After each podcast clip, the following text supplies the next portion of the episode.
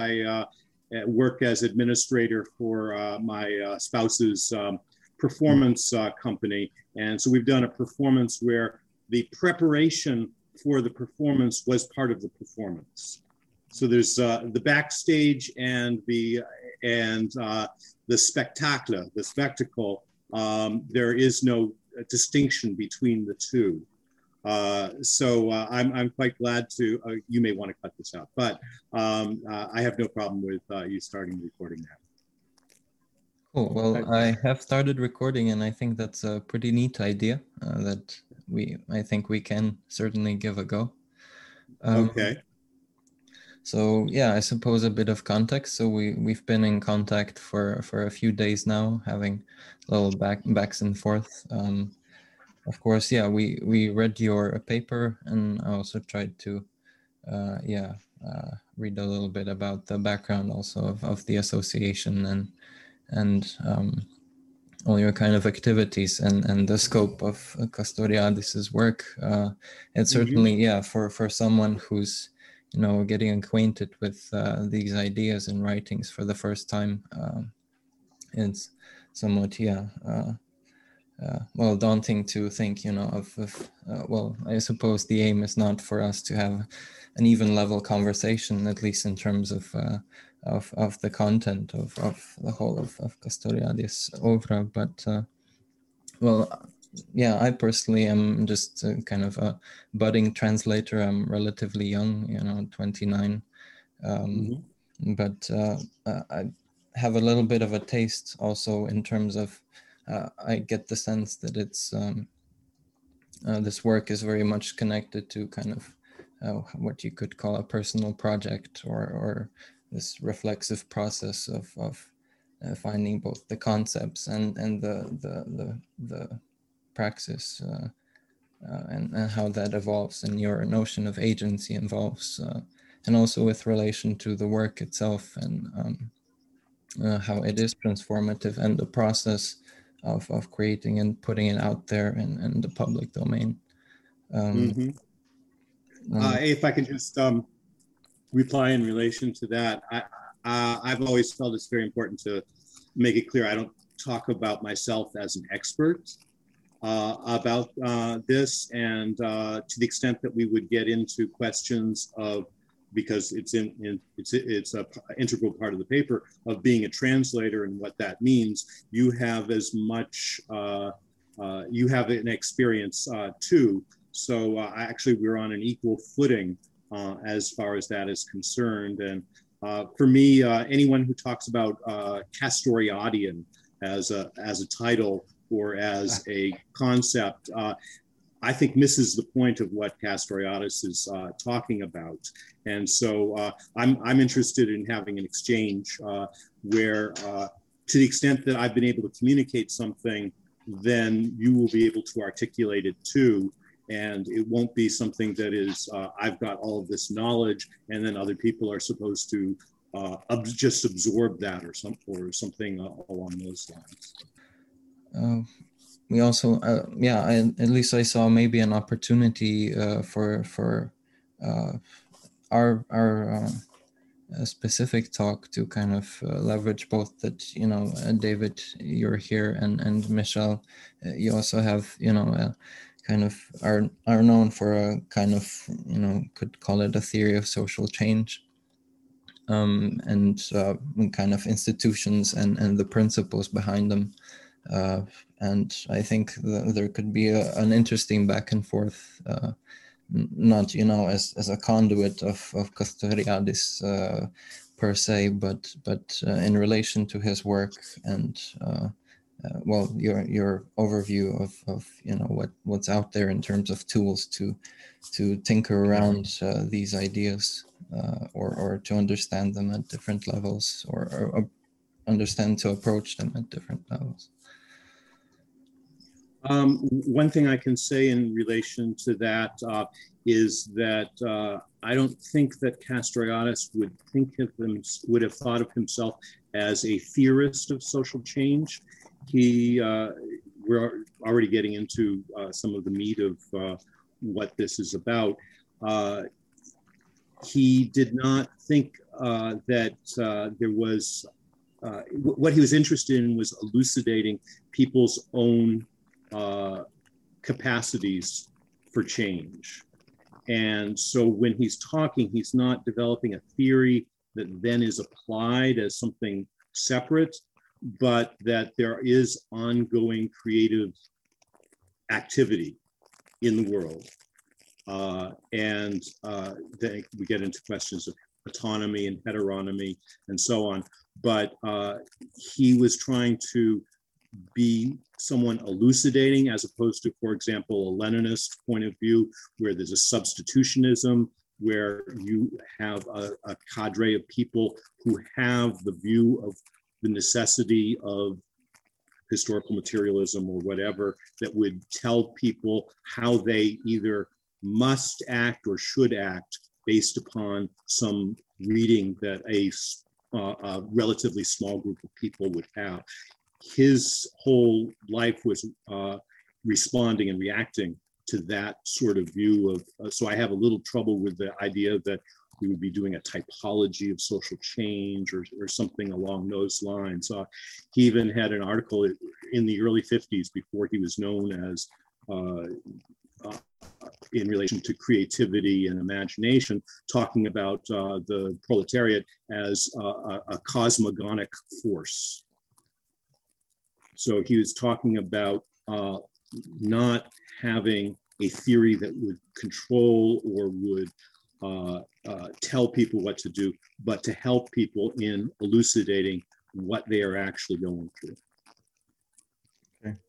So I'm not assuming that, you know, all our readers and listeners will have like an idea who Castoriadis is. So I'm just gonna give a small summary of what I think like the phase in his life were, and then maybe you can react to that and give some more texture. So the way I understand it, he was a revolutionary, you know, first engaged with in supporting the Russian Revolution, who then starting having doubts and became more of a Trotskyist. So that might be then the second phase, but then he moved to France and created a group called Socialisme ou Barbarie, where he really went into a very in-depth analysis of the, you know, the Soviet system and why it went wrong. And then subsequently, in that phase, I only read one book, which is The Imaginary Institution of Society. And then he kind of engaged more with the capitalist system as it was evolving after the 60s, and how he created a new type of human being that, you know, was consumerist. And so there was a loss of meaning and what was the word he used? Insignificance, right? So can you tell a bit more about his evolution, and then maybe how you got involved and engaged with that body of work? Well, he was a quite remarkable person that I had the opportunity to know the last 13 years of his life and to work with him. He was at the age of 12 or 13 already reading philosophy, and very quickly came upon Marx. And also this was a time, born in 1922, so this was in the 30s, which was a very important time in history with a lot going on. And so he joined, I believe, around age 15, the Communist Party youth wing, and discovered very quickly the sort of chauvinist character of what was the Greek Communist Party at the time. So by soon thereafter, he created already an opposition group within the Communist Party. And then from there, joined the most left-wing of the Trotskyist groups, which meant that he could have been killed by either the Germans under the occupation or the communists, or just right-wing forces within the country. He was really in history, you know, he was engaged with the struggles of his time. Yes, yeah. And an important event was actually when the communists tried to take over in 44. He already had an analysis he had been able to discover that the quote unquote Soviet Union, he never used that term, he always spoke of it as Russia. He had discovered what would be in store for Greece that was in store for the rest of Eastern Europe. And so he was taking this position that developed as, that this was a new class that had developed in Russia. And that while he toyed a little bit in France with the idea of a third solution, he came up with the concept of bureaucratic capitalism that would apply both to the Russian totalitarian system and in a more fragmented way, as he said later, with the West, that no longer was it possible for just some owners of capital to run things. There was an entire bureaucratic system that had developed.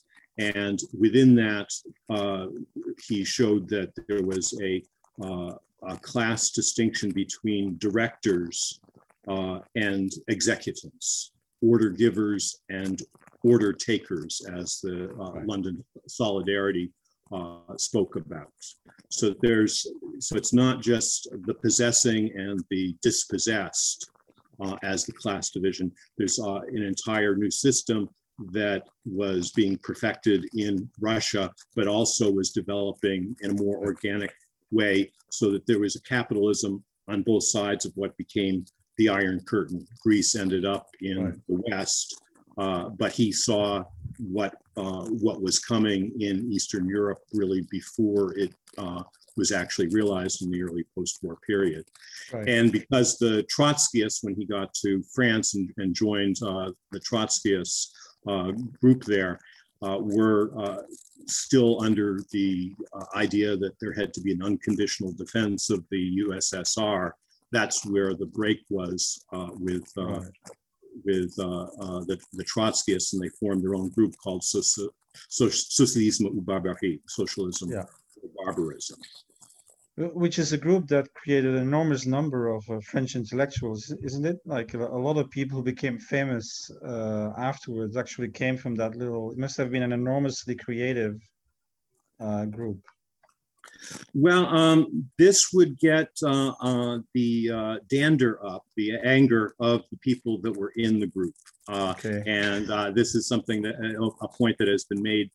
It was a revolutionary group, and it brought together a number of people, some of whom became famous later as intellectuals.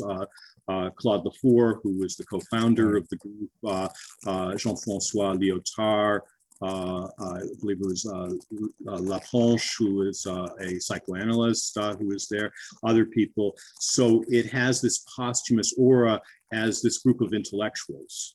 But what it was committed to was, at the time, proletarian revolution, but in a completely new way of conceiving what that might be. So it's one should be careful not to backdate it as a group of So how did you get engaged, David? Okay. With Castoriadis, because it became like the guiding work in your life, right? Translating 1 million words, which is, I beg your pardon? You translated 1 million words, which sounds like mind-boggling in volume. Yeah. Also, well, somewhat with the help of Maurice Brinton, which is the pseudonym for the pen name for Christopher Pallas. So I did some editing as well as my own translating, but yes, about a million words. My background is during the pandemic, I'm here in Winchester, Massachusetts, which is a somewhat wealthy suburb of Boston. And my interest was first in philosophy, like Castoriadis, about the same age, and became interested in political activities a little bit later, like him. I studied philosophy at Harvard But I also took time off and was doing civil rights organizing down south when I was 19. And then after graduation from the Harvard philosophy department, which was for me pure torture.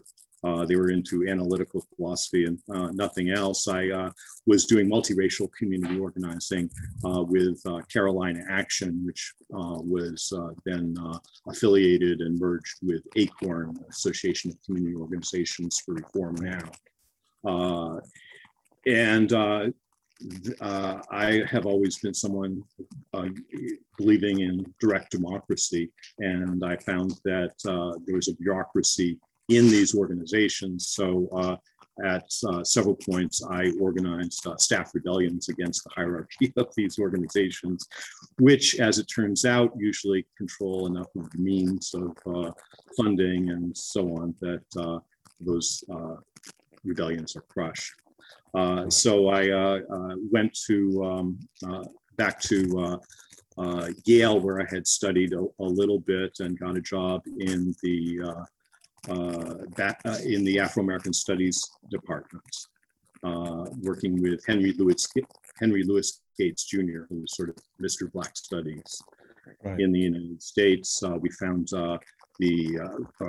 rediscovered the first novel ever published by an African-American woman, 1859. And so I worked with him, but I had a desire to continue on both philosophy and politics. While I was at Yale, I was doing feminist labor organizing, the issue of comparable worth, that women for the same sort of work were being paid much less, the whole pink collar phenomenon, secretary. Right. So I was involved with a very grassroots movement at Yale in labor organizing.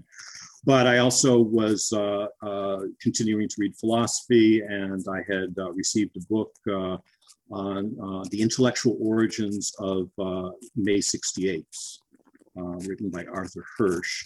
And he talked about Sartre and subsidiarily André Gortz, and also Henri Lefebvre and the Situationists. Right. And then this bizarre man named Cornelius Castoriadis and this obscure group called Socialisme ou Barbarie that I had never heard of.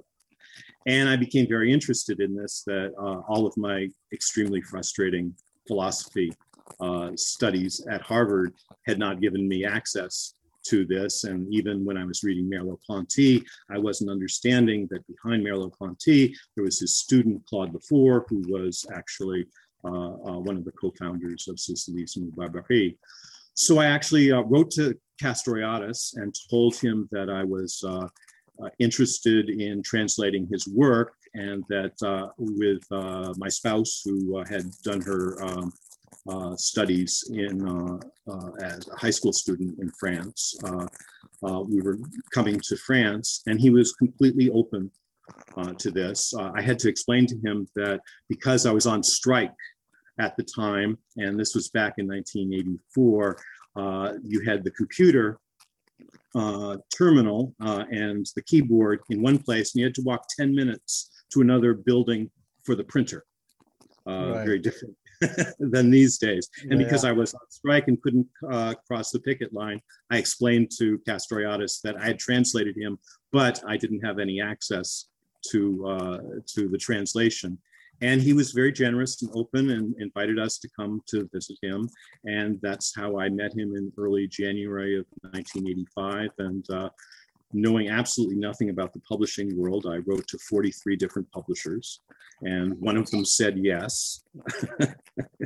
And that was the University of Minnesota Press, that had published a small excerpt from the then unpublished English language translation of The Imaginary Institution of Society.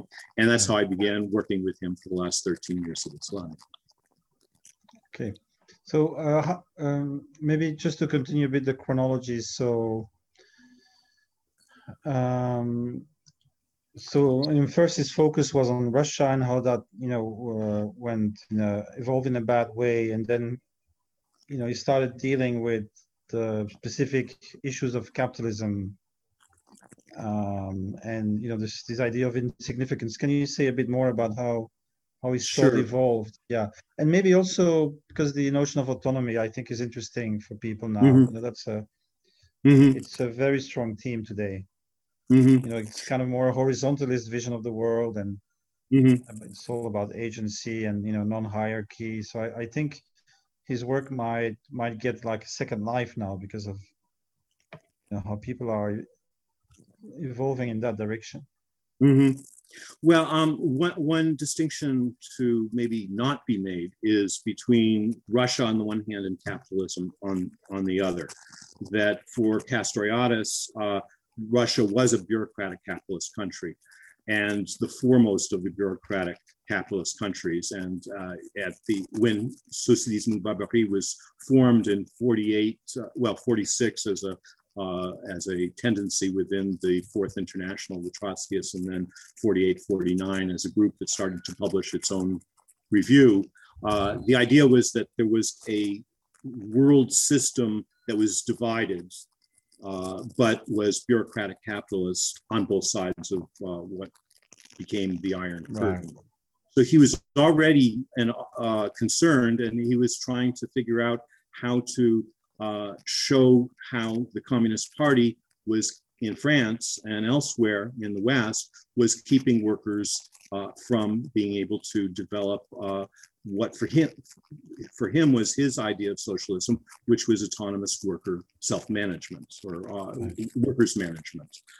Self-management already existed at the time with Yugoslavia, which was this combination of making workers responsible at a local level, at the same time having Tito's police state.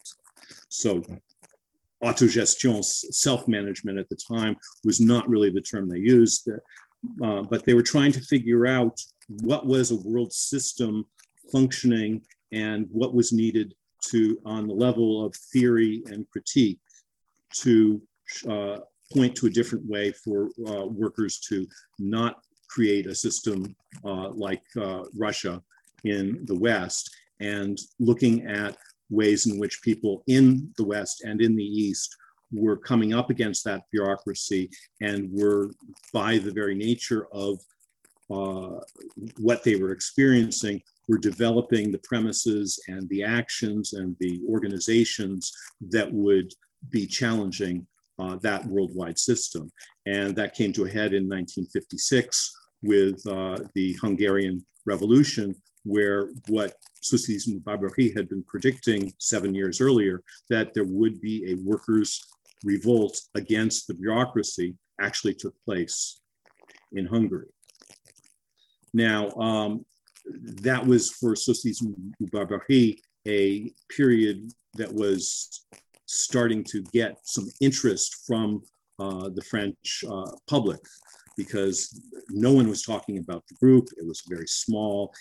It was publishing its review, but there was basically a conspiracy of silence. Sartre, even though Claude Lefort was writing for Les Temps Modernes and was there as the protege of Maurice Merleau-Ponty, who was the political editor of Les Temps Modernes, there was no talk, really, about Socialisme ou Barbarie. After 1956, Communist Party being basically torn asunder by the Hungarian Revolution, there was an interest, and so there was this period where, as Castoriadis jokingly said, if everyone who was with us, who said they were with us, we would have taken power somewhere around 1957.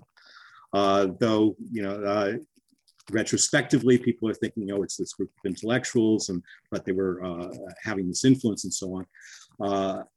It was actually a very small group, but with some very big ideas. And so there was this period where it looked like there was a greater audience, but also very quickly, 1958, there was the permanent coup d'etat, as Francois Mitterrand said, of de Gaulle coming in. And it would mean actually the workers having very large cuts in their income. And it was on the backs of the workers that de Gaulle really came to power. And there was not a reaction that one would have predicted using the ideas of Socialisme ou Barbarie or just in general. Socialisme ou Barbarie said, this is not return to fascism. De Gaulle is not the new Hitler or strongman. This is the modernization of capitalism. And it was borne out later on that's exactly what was happening. But it raised some really big questions about privatization in society, which gets to this second part, the rising tide of insignificancy. But already in '59, Castoriadis was talking about, in Modern Capitalism and Revolution, his big text published in Socialisme ou Barbarie from that period, that he was noticing that there was a withdrawal from the organizations that had been built by the working class. The Communist Party was not what it was before. Labor unions were also bureaucratic organizations, pretty much integrated into the system. Right. And because of that, people were withdrawing from those organizations, and we were having, creating a situation where people were looking to their private life a more individualistic way. So would you agree with me that the difference between working class culture and middle class culture is exactly that? Which means if you're a worker, you look for your advancement collectively, because you can't do it on your own. And once you start believing that, you know, you can use your own merit and work to advance, then that's when you're middle class, because you can project yourself on your individual career, and you believe you can do this, you know, without needing other people. Would you agree with that? Or the danger would be thinking of it in terms of mindsets, simply. The reality is that anyone that is working in a bureaucratically organized organization is subject to this directors and executants, order takers, order givers division. Also, as he said later, it becomes more complicated because most people are playing some role that's a little bit of both, or at different times, one or the other. But that is a social experience. It's not just a mindset that people once were collective and now have become individualistic. There is the bureaucratization of basically all of social life that starts out in the workplace and then expands to a bureaucratization of leisure activities, bureaucratization of most institutions, and people are turned off by that. But they're also still facing every day in work that they've got a boss. They've got irrational orders that they're expected to carry out. If you've got a managerial class, you've got people that are planning. They're planning on the basis of what they put down on paper to tell you what you should be doing with your life. And so people are then faced with the fact that they're not going to get paid, especially if it's piecework, for doing the work, if they don't actually fill in all of the holes in the plan. And there's informal organization within the workplace that is a counter-organization to the bureaucratic planning that is supposed to foresee everything. And these bureaucrats and managers wouldn't have a raison d'etre if they weren't telling other people what to do. But at the same time, and here we get to autonomy, people are forming informal organizations to fill in all of the holes in the plan, to speak right. Very, very generally. And so a counter-organization is created. Now, can that informal counter-organization be brought to the level of changing the way society overall is? That's always been and always will be, I think, the question. Where present-day society is continuing to create the desire and the practices of autonomy, but at the same time, the system that we have always has to discourage the participation that it also schizophrenically is soliciting. Right, right. So, that, yeah. So would you agree also that, you know, when he, I don't know, like time-wise, what we're talking about, but I mean, you know, there's like post-Fordism and, you know, societies of control. So all these kind of cognitive capitalism, at least for people, I think like me and Rock, we are in a bit of a different situation because we're, you know, even when we work for companies and consultants, we like we have to internalize a lot more than workers 30 years ago. Like there are limits and there are directions, but there's a lot less direct ordering than there used to be, at least for you know, this particular segment. And then the other change I see is that, you know, from mass media and everybody watching TV to, you know, this kind of fragmentation on the internet, and everybody has his own little tribe and we're not talking to each other anymore. So what part of did he see? Because I would think this kind of starts maybe in 68, you know, these types of changes start, you know, the premises of it would be around that period.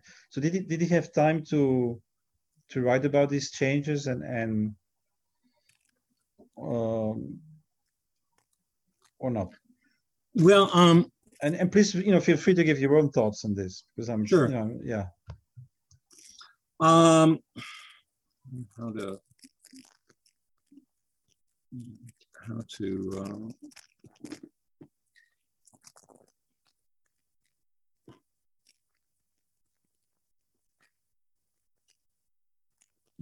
For him, the important overall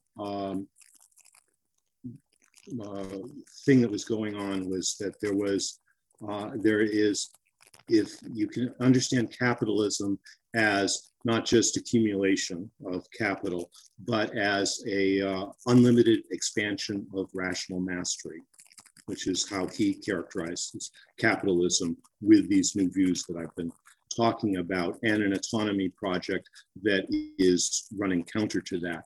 The unlimited expansion of rational mastery is a pseudo mastery and a pseudo rationalization, he argues. He did not accept a Weberian conception of rationality. He says that this distinction between the planners and those who are supposed to carry out the plans are there's this attempt to have unlimited control, but at the same time you're trying to solicit participation of people. Now there has been some flattening of the bureaucracy. There has been even more of this trying to bring out people's own self-organizational tendencies to make a system that is still a bureaucratic capitalist system run. But you have the basic contrast between the unlimited expansion and, on the other hand, autonomy, which is self-limitation. It's giving yourself your own laws. It's running your own life, and that's individually and collectively. So there's the unlimited and there's the self-limited as this basic contrast. How much things have changed? There's obviously been a lot of attempts to control things in this unlimited expansion of rational mastery. You find today, for example, in the control of information. Information is now the important thing, and we are all basically the products with Facebook and other sorts of social media, where capitalism is still effective and still there as this trying to control and to basically data mine our lives, our minds, our existence. So it is a lot more complicated. That's true. What I've been trying to do is to bring back these terms of analysis or elucidation in such a way that people can think about their lives today, not to have a final word that, oh, this is how it all works or something like that, because that is not useful beyond what people are actually living and what they're actually struggling about. So maybe you can say something about this imaginary institution of society. You know, what is meant by that is you know, because what Marxism did was give us like a collective dream, you know, and gave us an idea of where we were going. And that's kind of disappeared. You know, there's a lot of fragmentation now in narratives, and so how does it work now? I mean, how do you see anything, you know, evolving for the better? Mm-hmm. You know, with better I mean not destroying the planet and, you know, not having people on the streets all the time because they don't have enough food or work or how would you define hope in the kind of current moment, if there is any? Well, first of all, it's interesting that you're talking about historical materialism as a collective dream, because that already is the greatest condemnation, right, of a Marxist point of view, right? Of course, well, I've been there. So, so there's something that's being revealed beneath that. One of the many interesting things that reading and engaging with Castoriadis' work and finding that the things that you believed before were not necessarily so, is that Castoriadis' argument is that Marxism was fully integrated into the capitalist imaginary.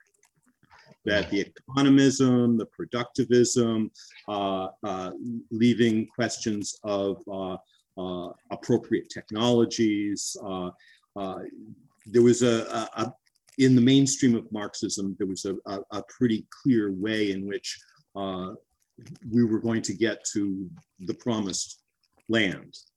And that is something that, to the extent that one has an ecological sensibility or just a human sensibility, is now totally frightening to think that we were, to the extent that any of us were Marxist, that was what we were thinking.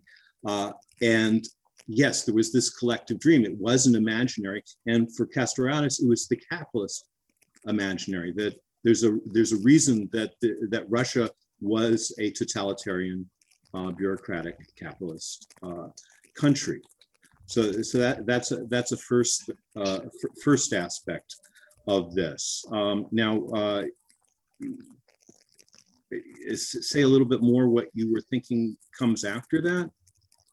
What I'm trying to tease out of you is like, you know, how can we imagine change today? Like, you know, where is the basis for any collective or individual change? And so what we do, me and Rock and you know, we're the P2P Foundation, is this idea of the commons, you know, as a human institution that we can create. And so this is my idea. I don't know if Rock agrees with this, but you know, the idea, as long as you're between capital and labor, you're fighting within the system.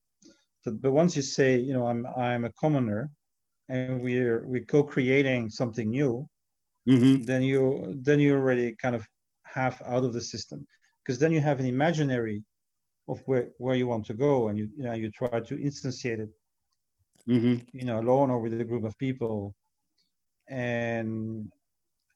And so the kind of on an energetic basis, the idea is that, you know, as long as you fight something, you'll give it energy, right? And at some point you just say, no, that's not where I'm at. I'm divorcing, you know, that part, and I'm really, you know, going another direction. But, you know, well, that's just what we try to do. But I'm interested. Well, let me connect that to the imaginary, first of all. For Castoriadis, the imaginary is not just the individual imagination of what he calls the singular psyche. There's also a social imaginary. Now, can one just disconnect from that? And there's the phone, which I hope my spouse will, there we go. So the social imaginary is not something that can just be disconnected just like that, because these are not just our ideas, but these are our practices, these are our social relations that have been instituted. Now, Castoriadis is talking about instituted society, but also instituting society, that as opposed to Marxism with a, and Hegelianism with a determinism at its basis, there is creativity and there is change. That doesn't mean that there's good change.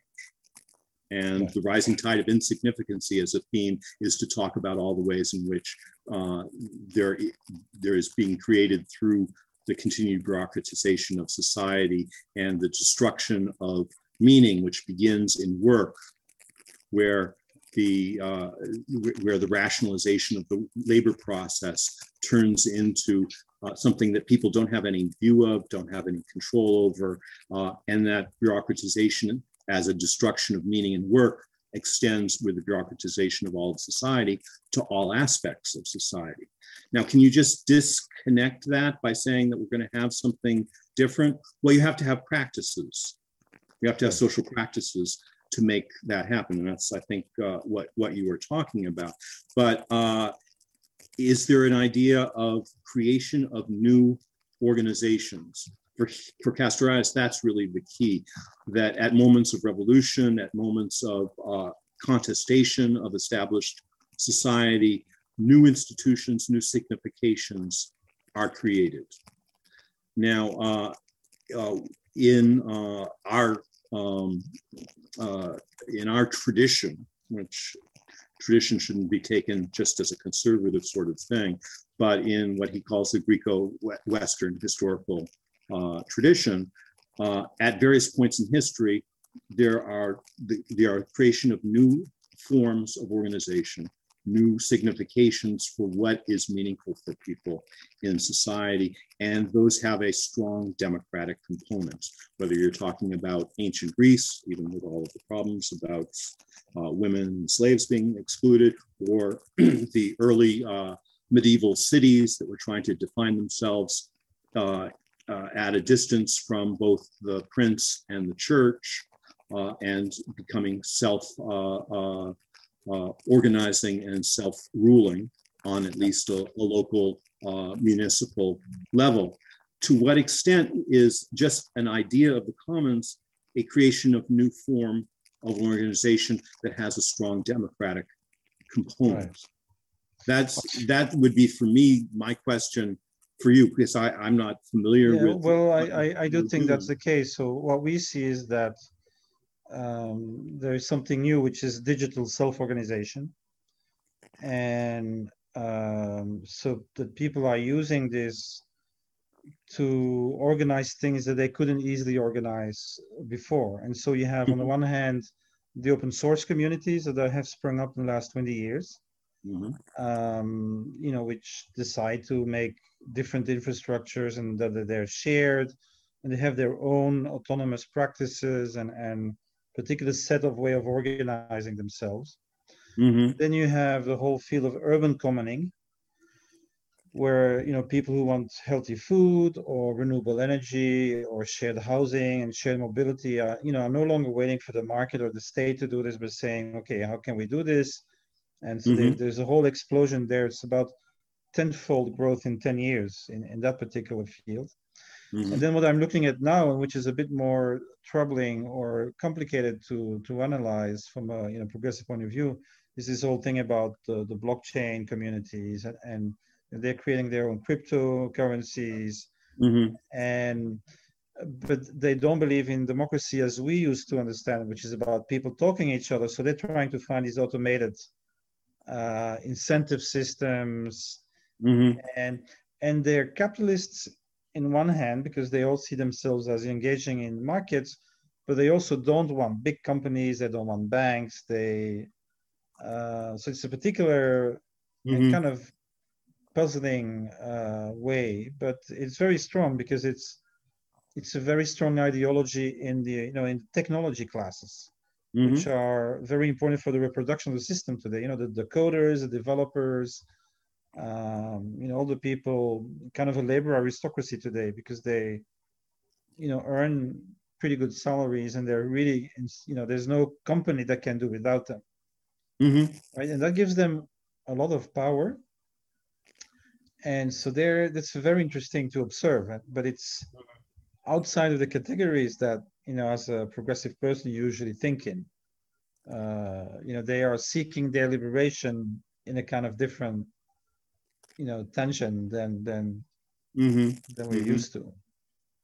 Well, there is this key issue of the creation of new organizational forms that are. But that's certainly the case. No, that is certainly the case. What's interesting is that if we can take a broader view, we are definitely living in a technological world that didn't exist at the time that Castoriadis was writing. He died in 97.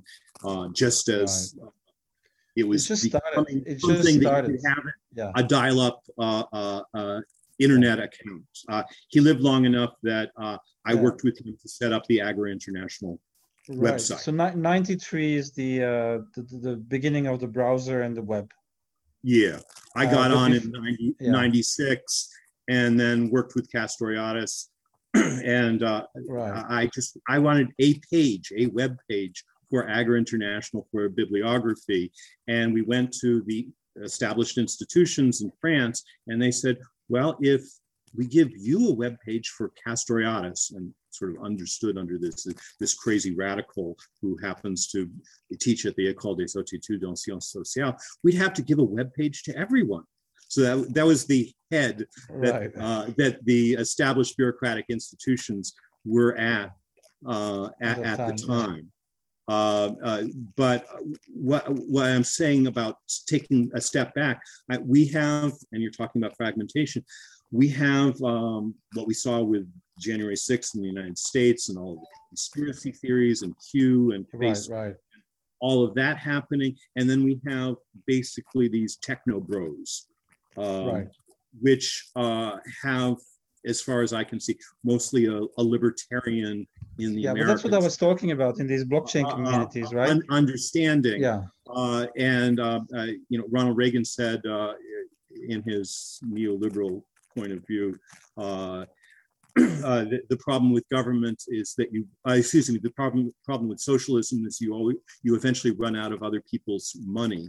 The answer for libertarianism in its American view, because there's also London Solidarity, the sister organization of Socialisme ou Barbarie, called itself libertarian socialist. And I try to explain that to Americans and their head explodes.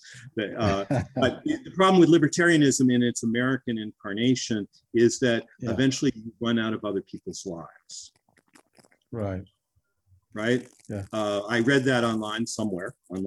So we're all in this, bathed in this this world. Now, Castoriadis was actually very interested in the possibilities of what became the internet.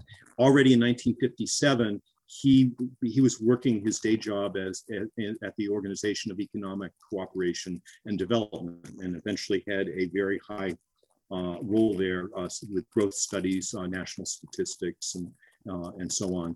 And so he was aware of the possibilities of computer technologies and built into his 1957 On the Contents of Socialism text was an idea of using computers to turn into information that could be handled a self-managed society. So he was already... What we are doing, actually, you know, we look at this at the potential for free mutual coordination, and so, you know, not central planning, but open systems where everybody can see what all the others are doing, and so can adapt their behavior, but also with kind of inbuilt boundaries that protect the planet, right? So that you can take productive decisions within, you know, objective limits of nature, and there you have to have some, you know, coercive mechanism or voluntary maybe, but, you know, so you're free, but within the frame that you can't destroy the planet, basically, right? And but so we look at the question is where is the political moment in that? Where is the political moment in that? Right.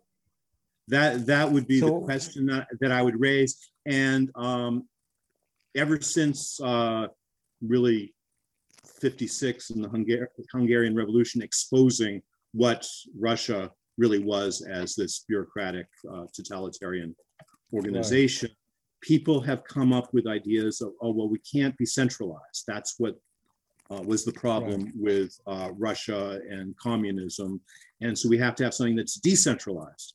And, you know, there's quite respectable ecological socialist thinkers like Murray Bookchin who have tried to develop that with municipal libertarianism, or, you know, he's had various names for it, but Castoriadis challenged him on this in some articles in the 1970s. And he raised the question of what sort of technology world do we live in?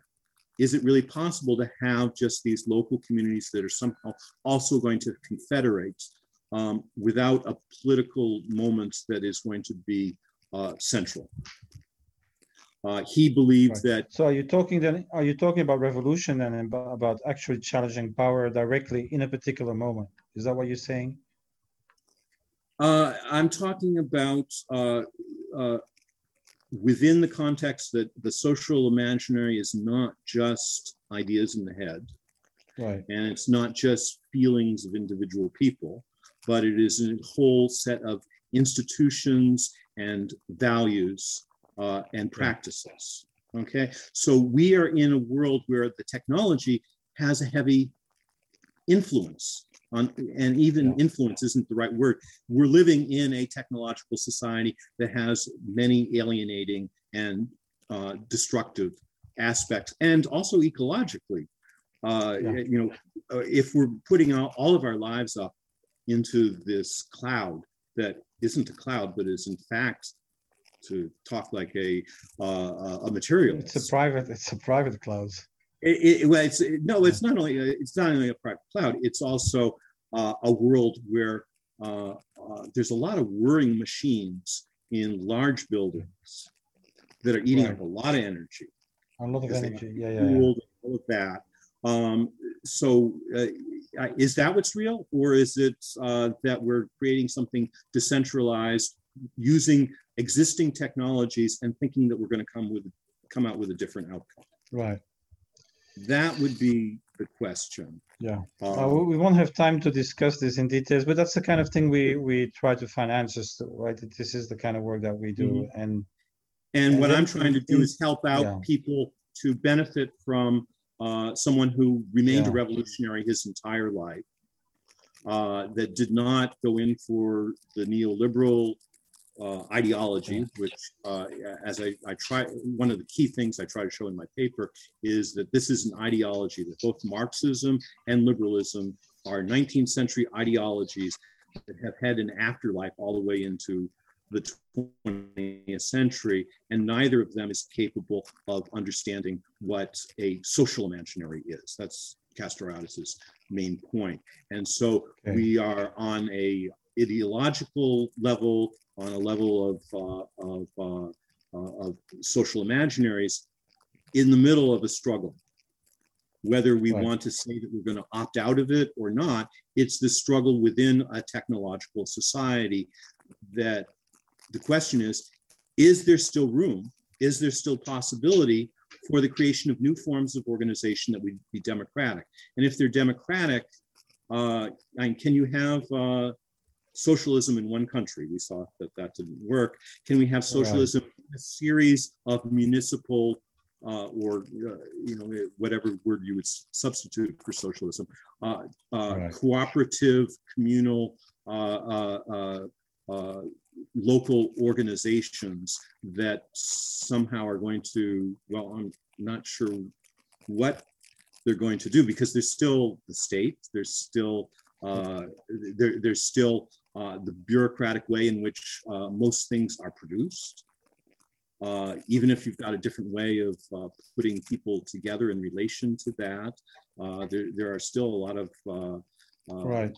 But you know, the question is what's going to happen when a lot of scarcities are going to reemerge. You know, water, food, rare metals. And so that's kind of where we're going. We're going to a situation where all the things that we take for granted is kind of provided easily and automatically are going to become problematic in a number of years. Mm-hmm. And so I think one of the big drives is relocalization. So you can see there's an enormous drive of people wanting things locally. Mm-hmm. But the other thing that's happening at the same time is digital self-organization on translocal basis.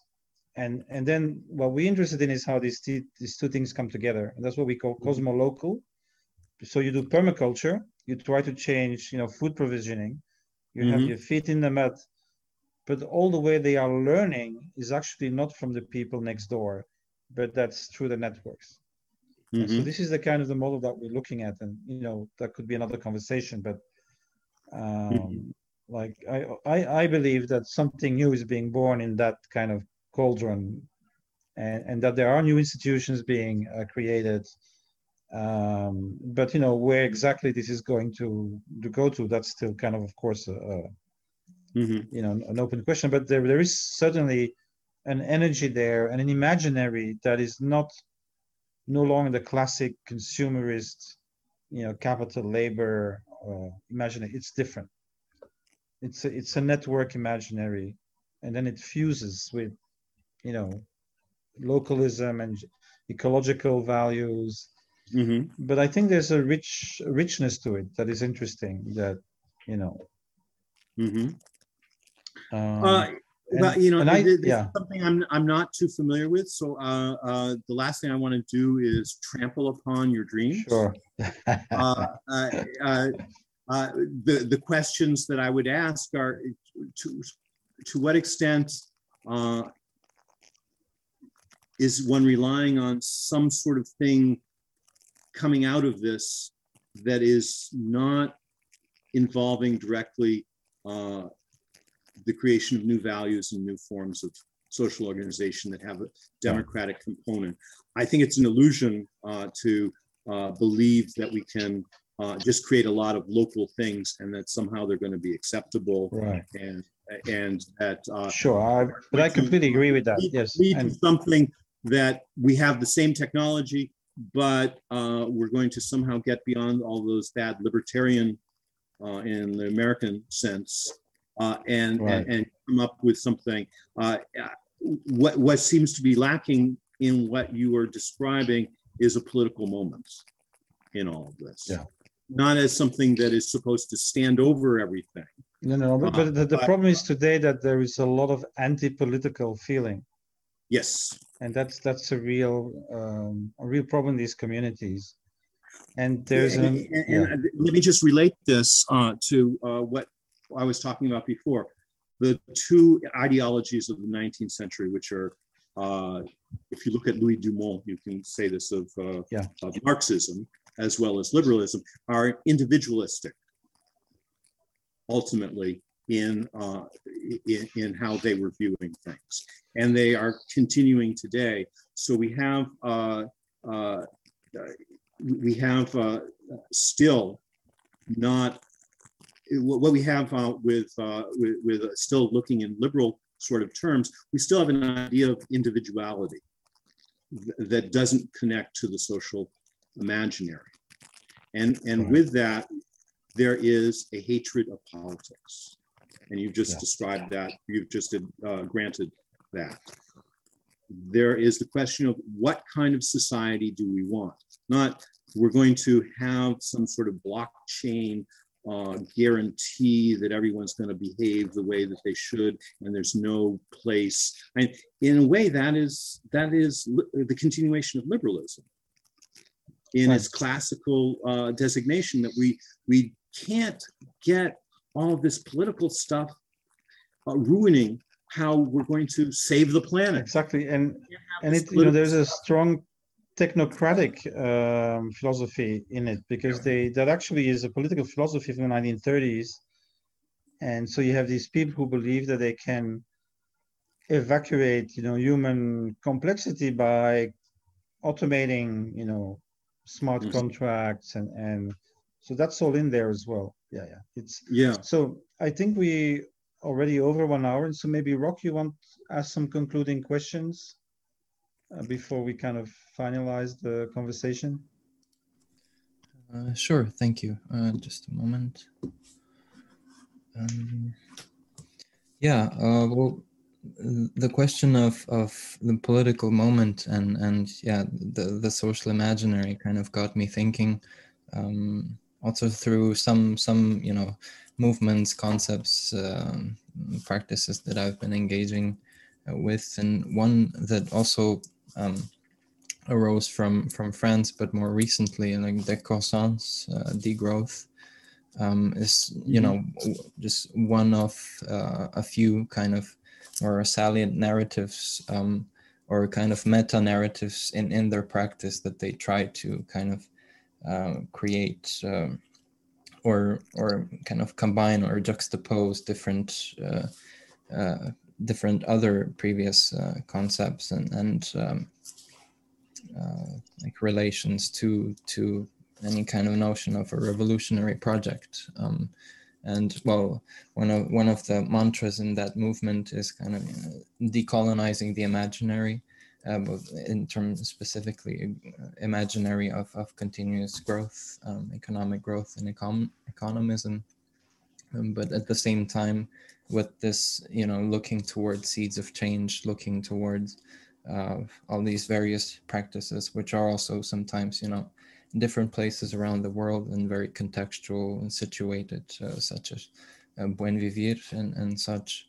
And we've talked to, a couple of guests during this series on, kind of prefigurations or hints or things that people should struggle for as maybe transitional mechanisms or things that can develop into like political moment proper, like basic income plus basic services, with some ways to go towards a cooperative economy.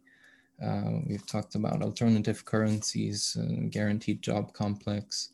I know in the work of Michel, like he's been leaning a lot on, commodification as a kind of retaking of urban public services, from food to internet access, let's say, or the knowledge commons and open access, open source movements and such. And for example, community wealth building as a kind of upcoming concept that I suppose takes on its own particular look in terms of the potentialities of transforming political economy, also in relation to state, also in relation to new finance institutions, but at the same time, looking closely at the potentials and pitfalls of such strategies. I wouldn't say that any like kind of It's a lot of implicit notions about change, that there's no kind of a synthesis to be had, but still these, decolonizing imaginaries, developing alternative imaginaries through these movements has seemed to be a kind of conscious projects, and not just in sciences and activism, but also in the arts, of course, as a kind of way to opening up.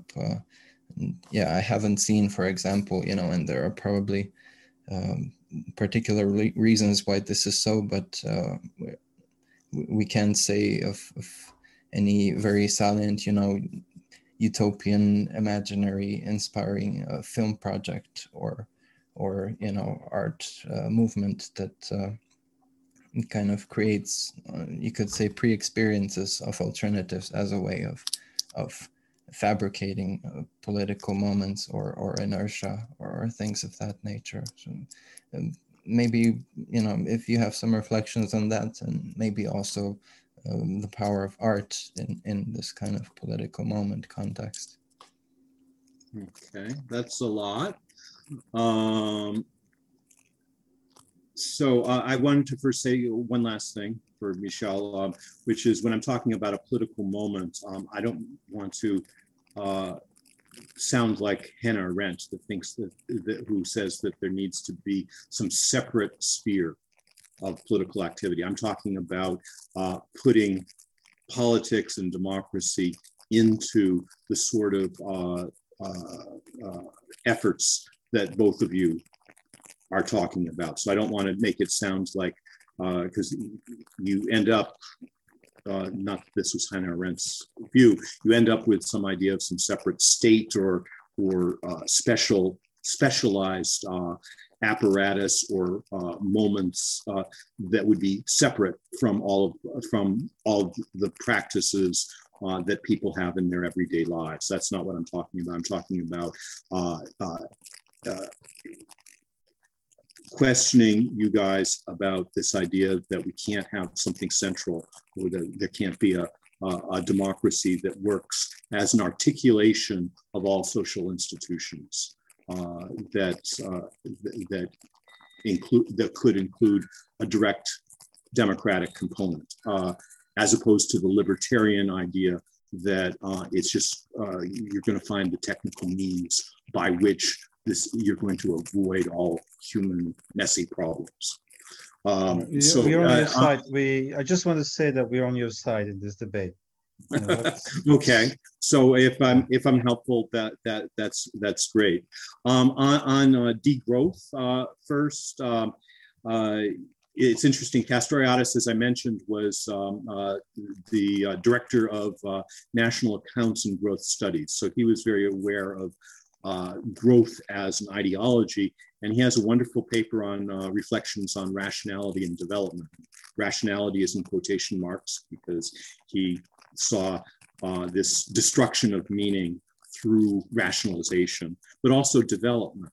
The idea that one had, that we could export growth to other areas of the world. There was Walt Rostow's idea that it was like an airplane that was going to take off, and the African countries too would be able to, I guess, no longer be connected to their land through growth, that somehow is going to get up there, and then that was a good thing, and so on.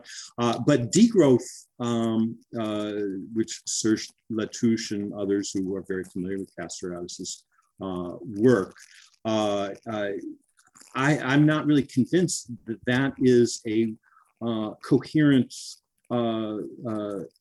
starting point, because what is growth? I can't go into all of that here, but Castoriadis has a critique of the idea that all of these heterogeneous things that are products and practices and so on and so forth could ever be put together in growth that then one would just simply degrow.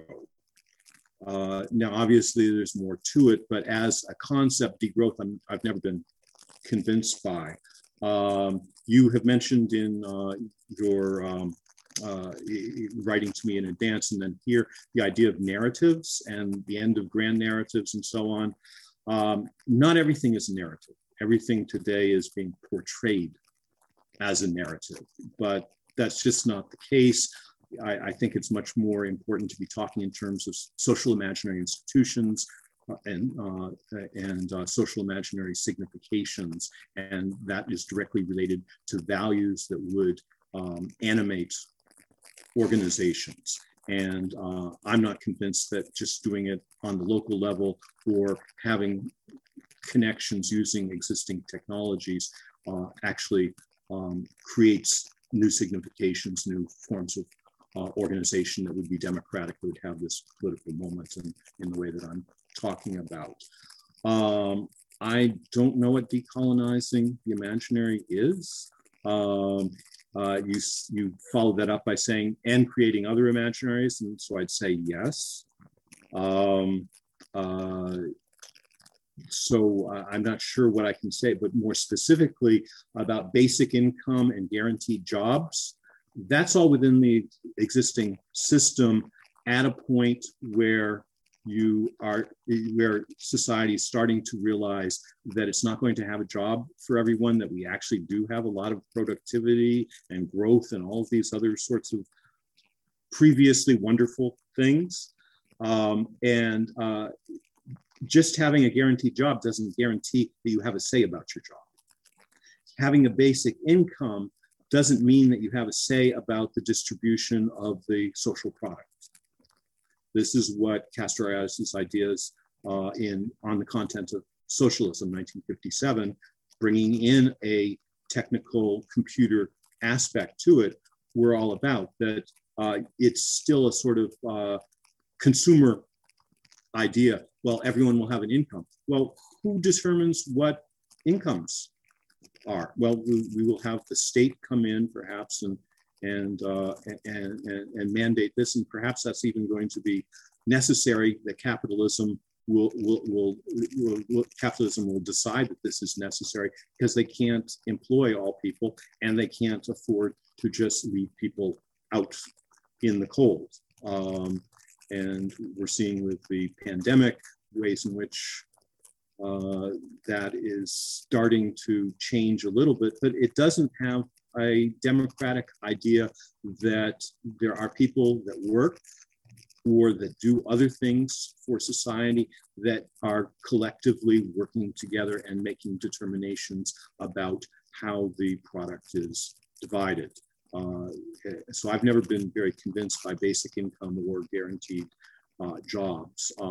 But at the same time, you mentioned the word utopia, and this is something that Castoriadis was very adamant about, was that his ideas are not utopian. He's trying to elucidate people's actual responses and reactions within the world that we have today, with all of the technological marvels and disasters that we have, that to try to figure out what are we creating today that can help to foster new forms of social organization and new significations, meaning basically values, at a time where the rationalization of everything is leading to the destruction of all values, destruction of initiative, destruction of responsibility.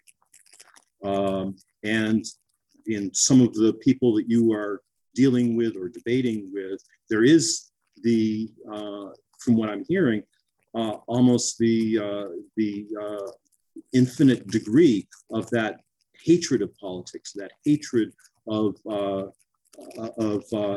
having human values and significations put at the center of things, and to somehow create the technical conditions whereby those things are, because they're messy and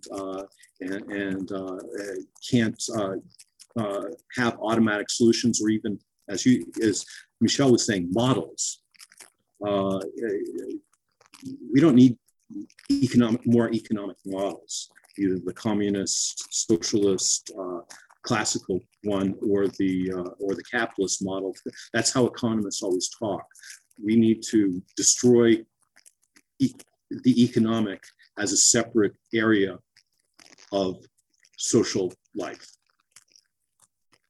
and have not just in a conservative idea, oh, we have to have values back or something like that, but what values do we want as a society? And is society capable of wanting itself?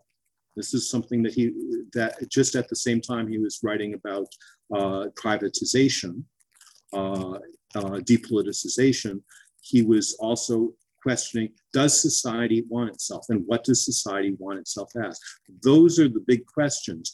How do we put that into practices where people are themselves the agents of asking those questions and providing responses, not final solutions to it, not models that we are then all going to follow, but having that sort of, those sort of values, with the value of autonomy as a project being at the center.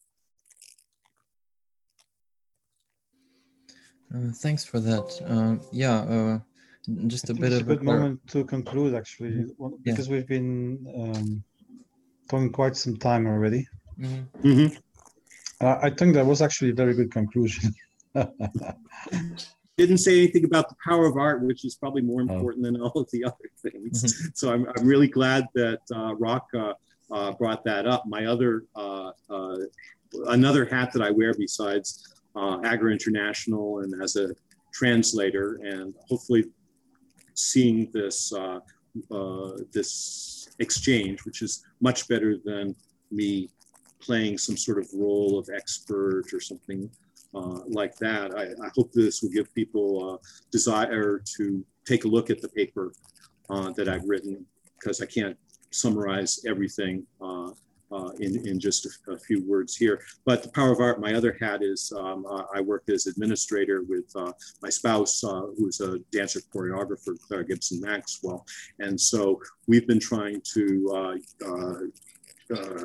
explore some of Castoriadis's ideas and do that through multi-arts site responsive performances that involve the sometimes ambulatory, that involve the public to experience what the explorations are in the performance and the themes of the performance in such a way that there'll then be a dialogue afterwards between artists and the public. And so we try to exemplify there through art some of these issues that we've been talking about here. So I think the power of art is a wonderful aspect of this, because that is deeper than philosophy, deeper than politics. This is, as Castoriadis says, a window on the chaos of the world. Thank you. Thank you so much. Yeah, just a bit of a clarification. I think sure. Like when we discussed with our guest, you know, notions of basic income and such, we've pretty much always been quite critical, more or less, for the same reasons that you've outlined. But at the mm-hmm. same time, I think one of the ideas of the Spiders platform has been to kind of offer or juxtapose these different proposals at different layers, self-reflexive and critical to different degrees, or seeing themselves kind of fit within this kind of a project of transformation, and also at different scales and in different contexts and such. And I think, yeah, your contribution specifically has been in quite a specific arena in this kind of constellation, and I've personally taken it, yeah, right, as a kind of step back and rethink some very basic premises about, yeah, society, the imaginaries, change itself and such. Mm-hmm. Well, for me, the question is, you know, in an earlier, just to put it in historical perspective, in an earlier period, there were various utopian socialists that had a sort of technocratic or affinity-based view, depending upon which utopian socialist there was, but also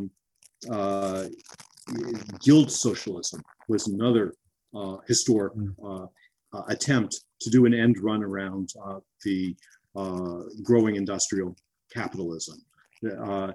But can you create something that is separate from the system while you're still in the system? And how much, and this is a question of reflection rather than I've got the answers, how much are we still reproducing the existing system when we think we are against it? Marx thought that he had come up with the way to get beyond it. And in fact, at least if you accept Castoriadis' point of view, he had fully adopted the capitalist imaginary and was the means by which it was introduced into the working class. So we want change. We'd like to see change, and to what extent are we, through our social imaginary of the existing society, reproducing that even when we are opposing it? And that's why, getting back to the very beginning, with talking about where Castoriadis came from, he was already in Greece asking those sorts of questions. Okay, thank you.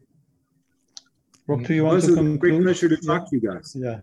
Yeah, it was. I think it was a very lively and warm conversation, and you know, I think one of the better ones in terms of this kind of energy.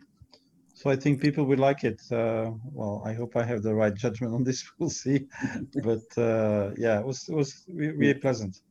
Yeah, and I don't want to ever seem like I'm just raining on anyone's parade or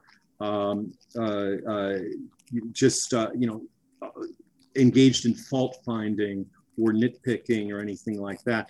But to the extent that I have had an experience that I can share with others that leads to some further reflections for you guys to take to go the way that you think that this needs to go. If I've been helpful, I feel glad about that. Thank you. Thank you.